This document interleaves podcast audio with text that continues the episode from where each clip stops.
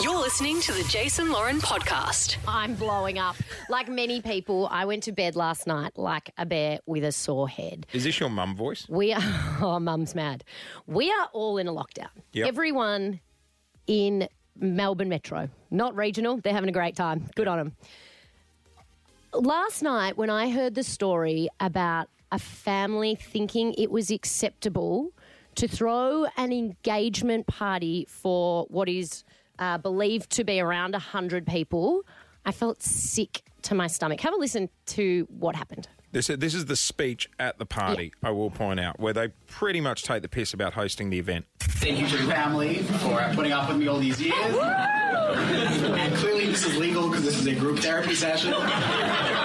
Clearly, this is legal because it's a group therapy session. It's since been reported that two people at the party have COVID. Um, how dare you? There are people that cannot see their dying relatives. There are people that can't go into a hospital to say goodbye to someone. There are people like you, Jace, that can't go across the border to say goodbye to their dad and their parent. And you've decided to throw a party that's not time effective. You can get engaged at any time. You can have an engagement party in a year's time if you need. There are people missing the most important moments of their lives, and these people selfishly think that they're more important than everybody else.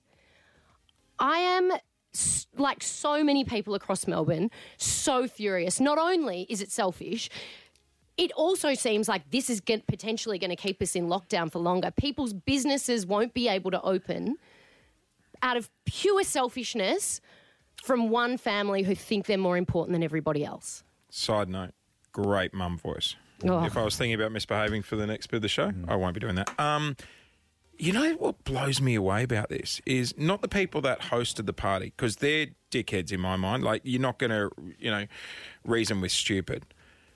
But they've invited a hundred people, and they've actually rocked up. Like if, like I, I was saying to Lou last night, think about hundred people we would invite. I would hope that one out of those hundred would say, "Hey, "Pull your head in. What are you doing?"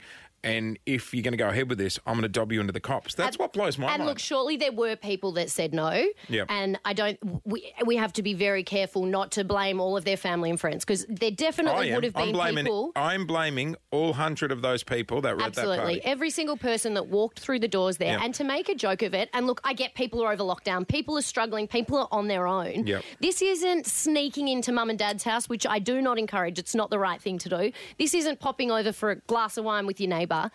This is blatantly breaking the rules because you don't think they apply to you. Um, Clint, in the newsroom, you were saying you just got was it a media release or a yeah, so, statement? so a statement through from uh, Jewish leaders in the community. It's worth noting, first and foremost, that police are still very much investigating this, so it's all very much alleged. We don't have a, a direct timeline for that video Yep. that you're talking about on social media. But in a statement just through, this is the newly elected president of the Jewish Community Council of Victoria. Uh, he's called for calm, um, obviously urging anyone to uh, about exposure should contact authorities and get tested. But he says we're disappointed to learn that a small group have not been following mandatory lockdown restrictions. Yep.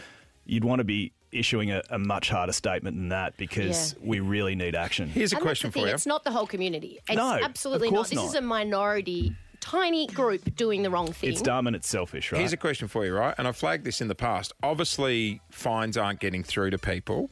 For someone like this who's hosting an event for 100 people, surely you've got to go jail time.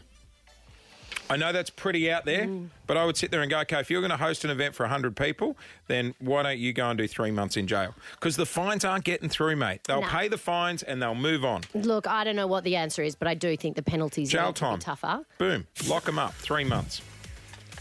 Surely, like if you were part of hundred people about to go to an engagement party, you're like, oh, if we get done, like the fine's going to be expensive. But do you want to do three months in jail? But surely, if you're not worried about the fine, you're worried about getting caught. Surely They're not. They're not thinking about it, mate. they don't care, No. or they're not thinking about there's, a, it. there's a punter down on the peninsula trying to organise a party for a thousand people. Yeah. Like, please. what? You know what Yeah. it's like? They think about the Who? fine and they go, oh, cool, like that'll hurt, but we'll come up with the money. Throw someone in jail for three months and send that out as a message. It it's is- going to be the only way. Just so so selfish. And look, it, it's been reported that two people there have tested positive to COVID. Let's just hope and pray it stops there. Just before we go to the break, just while you're on the mum voice thing, like, imagine right, like I've left all the toys out in the yard and I need to clean up. Can I just hear, Mum Lauren opens the door, boom. No, I've had my rant for the day and I'm retiring from mum, mum voice. I think I need an alter ego. I need to name it. The Jason Lauren Podcast.